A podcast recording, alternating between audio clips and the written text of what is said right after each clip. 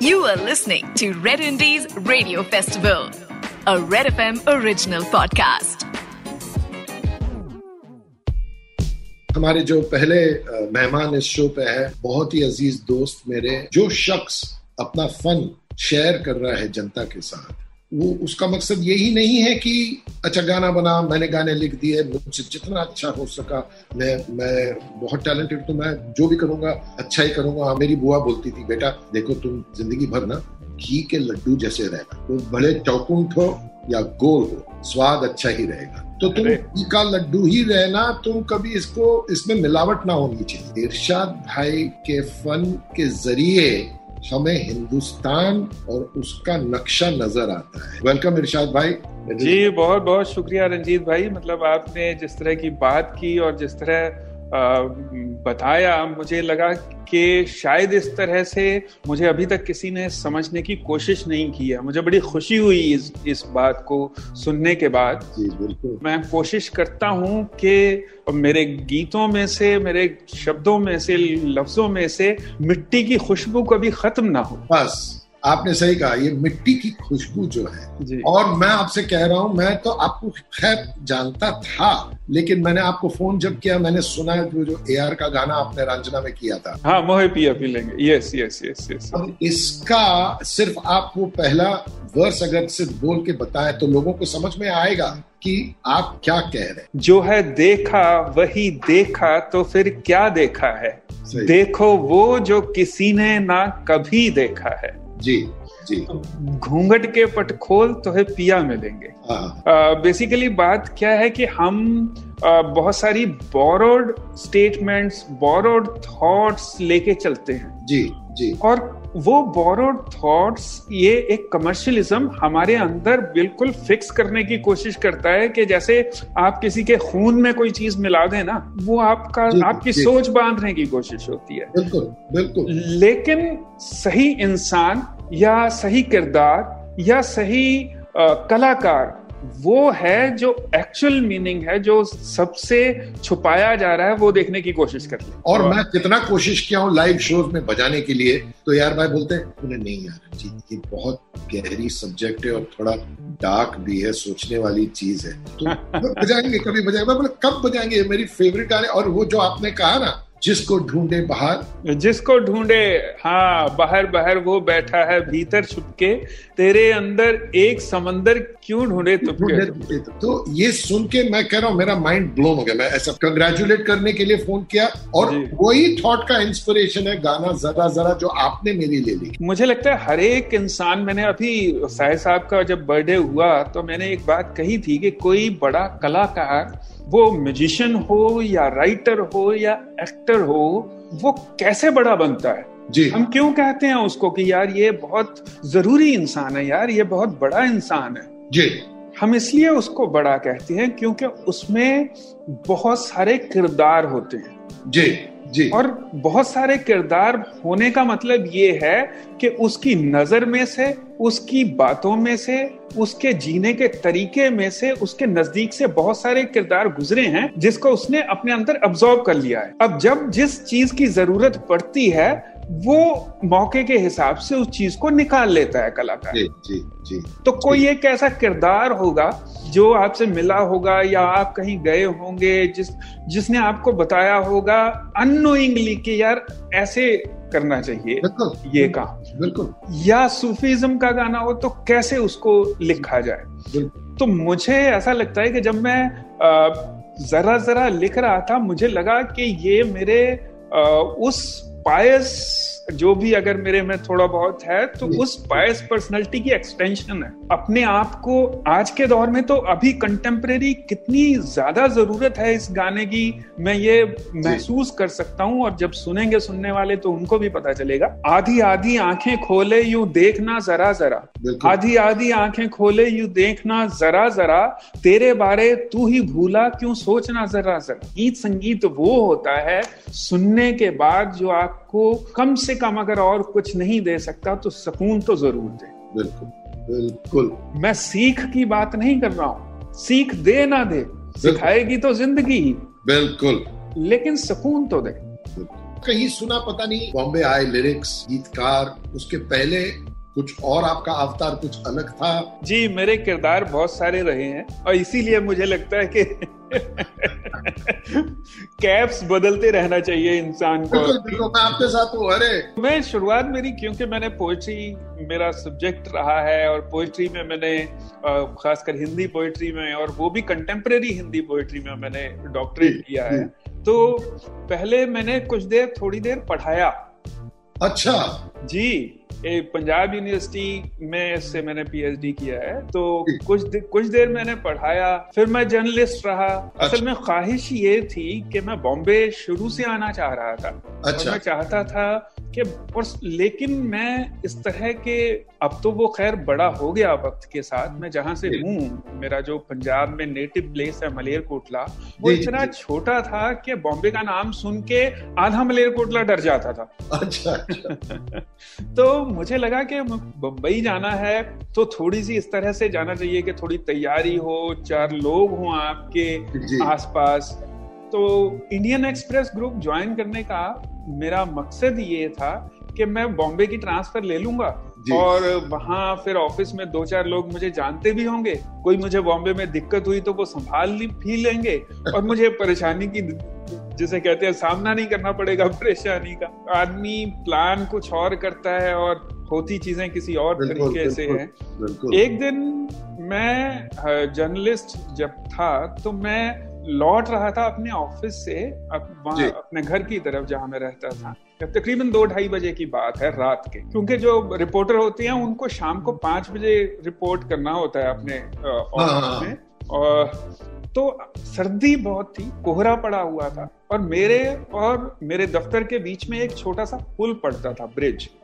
Okay.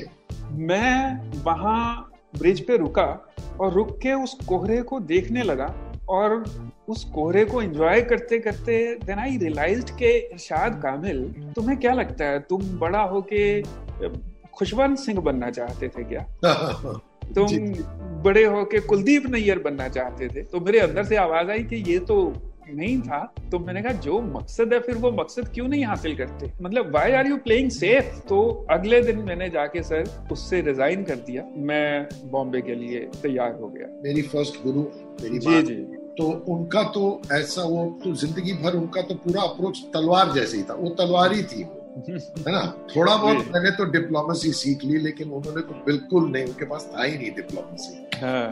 तो आ, मैंने ये बहुत पहले ही ठान लिया था कि काम देखिए क्वांटिटी में क्या करूँगा ये बहुत कम लोग हैं जो इतना काम कर सकते हैं और कांस्टेंट कंसिस्टेंट रह सकते हैं। और मैं वापस अपने भाई के बारे में बोल रहा हूँ ए आर रहमान जो है जी। लोग टूर कर रहे थे और एक दिन दो घंटे का शो था छब्बीस गाने बजाने थे। अब पब्लिक चिल्ला चिल्ली हो रही है। अरे पंजाबी गाओ तेलुगु गाओ तमिल गाओ वो मुझे पहले वॉर्न कर दिया था कि देखो ये सब होता है। हम्म। और उसने जब माइक लेके एक चीज़ बोली तो मैं एक्चुअली इतने साल से जानता हूँ इसको लेकिन मैंने सोचा उसने कहा देखिए मेरे पास साढ़े छह सौ गाने आप सोचिए मैं कितना प्रिपेयर कर गया। अब ये सोचा जाए कि साढ़े छह सौ गाना लिखना पहले उसमें से उसका सक्सेस रेट कम से कम सेवेंटी एटी परसेंट है। जी जी जी। तो अब सोच लीजिए 500 hits A R A R ने ये 99 सॉन्ग्स में मुझे डाल दिया है। जी। आपने आप पिक्चर देखे आप देख लीजिए एक दफ़ा। तो मैं उसमें एक्चुअली मेरा कैरेक्टर थोड़ा विलन टाइप का है। मतलब मैं अच्छा आदमी नहीं हूँ उसमें। जी। तो मैंने उससे पूछा कि मैंने बोला यार ये जो मैं कैरेक्टर मुझे आपने करवाया है ये तो मेरा एकदम ऑपोजिट है या तुमने मेरे बारे में कैसे सोचा? नहीं तुम्हारी खूबी क्या है भाई कि आप सब बातों में कन्विंसिंग है आप। एक्टिंग अब थोड़ी लेकिन हम इन that I am acting also very naturally like how I am I am not actually acting at all आपको क्या लगता है कि आपकी एक्सपीरियंसेस क्या है फ़िलहाल? इसलिए कि आप तो सूफी से लेके ये लेके क्लब लेके आप तो पूरा आपके सामने काम खड़ा है और आप करते हैं और आप घी के लड्डू ही हैं जैसे मेरी तो आपका सोच क्या है कि कैसे क्या प्रेशर्स रहते हैं कैसे डिलीवर करना है? पहले तो जो ये कंपैरिजन होता है कि पहले अच्छा होता था जनरली ऐसा होता है। जी। मेरे दादा मेरे फादर को कहा करते थे यार तुम क्या इश्क करते हो यार? इश्क तो हमारे जमाने में होता था। अब फिर बात मुझ तक आ गई तो कॉलेज में उन्होंने मुझको कहीं किसी लड़की के साथ बातें करते हुए देख लिया वो कॉलेज में ही पढ़ाते थे। तो घर आके मेरी माँ को बोला कि इसको बोलो कि इसको क्या पता इश्क क्या होता है। अच्छा। इश्क तो हमारे जमाने में हमने किया है। अच्छा। तो मेरी माँ ने वैसे का वैसा मुझे बोल दिया। अब मैं वही बात अपने बेटे को बोलता हूँ। तो मेरे कहने का मतलब ये है कि जो पीछे निकल गया है जी। उसको हम आदतन हमेशा अच्छा ही कहते हैं। जी जी। एक बात। दूसरी बात ये कि जिनको हम अच्छा कह रहे हैं वो अगर आप गिनेंगे सर वो 250-300 से ज़्यादा गाने नहीं है जो रेडियो वाले पुराने भी बजा रहे हैं। 1933 से गाने वाली बोलने वाली पिक्चरें बन रही हैं। तो क्या 87 इयर्स में सिर्फ़ ये 250-300 गाने ही हैं? जो बनाए थे हिंदी फ़िल्म इंडस्ट्री ने वक्त की छन्नी ने जी। 300 गाने छान दिए हैं और उन्हीं 300 गानों को हम बार बार बजा रहे हैं और उससे अंदाज़ा लगा रहे हैं पुराना वक्त शायद इतना ही सारे गाने ऐसे ही थे। बिल्कुल बहुत अच्छे गाने। और आज जो हम सुन रहे हैं सर हमारा 50 परसेंट हाथ है और जो हमें सुनाया जा रहा है उसका 50 परसेंट हाथ है। आप ये मान लीजिए जो कम अच्छा है उसकी उसकी मकदार ज़्यादा है इसलिए आपको लगता है कि अभी तो कुछ अच्छा हो ही नहीं रहा। परसेप्शन का मामला है ये। परसेप्शन का और दूसरे आपको अगर मतलब आपके सामने अगर सौ की सौ डिशेस रख दी गई हैं तो यकीनन उसमें से पचास अच्छी बनी होंगी, पचास खराब भी बनी होंगी, जो आपको पसंद नहीं आएँगी, खराब नहीं बनी होंगी। जैसा आपने कहा कि आपकी पसंद की नहीं हो। अब वक्त की छन्नी इन 20 सालों के गानों को छानेगी, और वो आने वाले 20 साल बाद 10 साल बाद जो गाने बच जाएँगे, वो होगा हिंदुस्तान के म्यूज़िक का सिनारियो जो कंटेम्प्रेरी चल रहा है। जी जी। हमें बिल्कुल उस तरह से अंदाज़ा नहीं लगा लेना चाहिए कि अभी मकान बन रहा है तो वो कितना खूबसूरत लगेगा वो थोड़ा वक्त ही बताएगा जब वो कंप्लीट हो जाएगा जब वो वक्त आगे निकल जाए। कहा सुनने को मिलता है? कहाँ सुनने को मिलता है? जो समिट आपको up what does he think trend क्या लगता है कि आपने शिफ्टिंग इतना सिनारियो चेंज भी हुआ है लास्ट पाँच दस साल में मैं देख रहा हूँ। तो आपके जहन में क्या है कि ये कहाँ जा रहा है कहाँ बनता है क्या हो रहा है आपकी जर्नी इसके थ्रू क्या है? रंजीत भाई जहाँ तक मैं अगर अपनी बतौर गीतकार बात करूँगा एज ए लिरिसिस्ट आई जी। फील के मुझे लगता है और ये मैं बड़ी ज़िम्मेदारी के साथ बात कह रहा हूँ कि जितने ये क्लब टाइप के नंबर होते हैं ना ये सारे के सारे मुझे लिखने को मिल जाने चाहिए ताकि मैं अंतरों में कुछ फिलोसफी डाल सकूँ। और मुझे जैसे मैं जैसे मैं आपको चमेली एक मेरी पिक्चर आई थी जो मेरी सबसे पहली रिलीज्ड पिक्चर थी। हालाँकि सबसे पहली मेरी साइंड पिक्चर थी सोचा ना था। चमेली में एक एक एक उन दिनों इस तरह से आइटम नंबर जिसको हम कहते हैं एक बार में गाना चलना था। तो वहाँ पे वो बार में गाना हमने लिखा था कि मन सात समंदर डोल गया जो तू आँखों से बोल गया ले तेरी हो गई यार सजना वे सजना तुझे भर लू अपनी आँखों में फिर इन आँखों को खोलू ना। तुझे भर लू अपनी आँखों में फिर इन आँखों को खोलू ना। तुझे घोलू अपनी बातों में फिर इस दुनिया से बोलू ना। क्या बात तो वो तो वो हालाँकि डांस बार का गाना है हालाँकि जिसे कहते हैं कि काइंड ऑफ़ आइटम नंबर है बट वो जो लफ्ज हैं बात हम हल्के अंदाज में कर सकते हैं लेकिन हल्की बात कभी नहीं कर सकते। वो हमारी कला हमें अलाउ नहीं करती। जी बहुत अच्छे बहुत अच्छे। वैसे मेरे बहुत गिने चुने मतलब अज़ीज़ दोस्त और फनकार लोग से मैं ताल्लुकात रखता हूँ।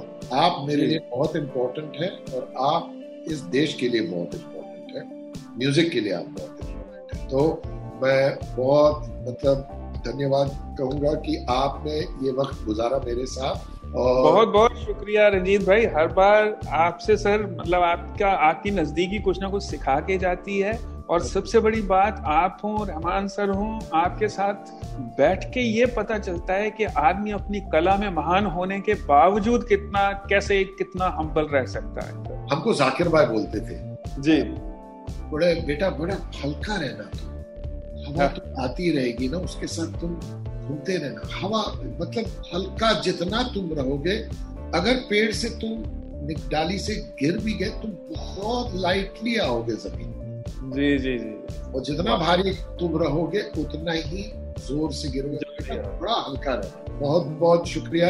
इरशाद भाई बहुत शुक्रिया आपका। बहुत शुक्रिया और एक कोविड के टाइम पे जो चल रहा है अपना ख्याल रखें और आप अलग से बातचीत होगी और जी। God bless you sir thank you thank you very much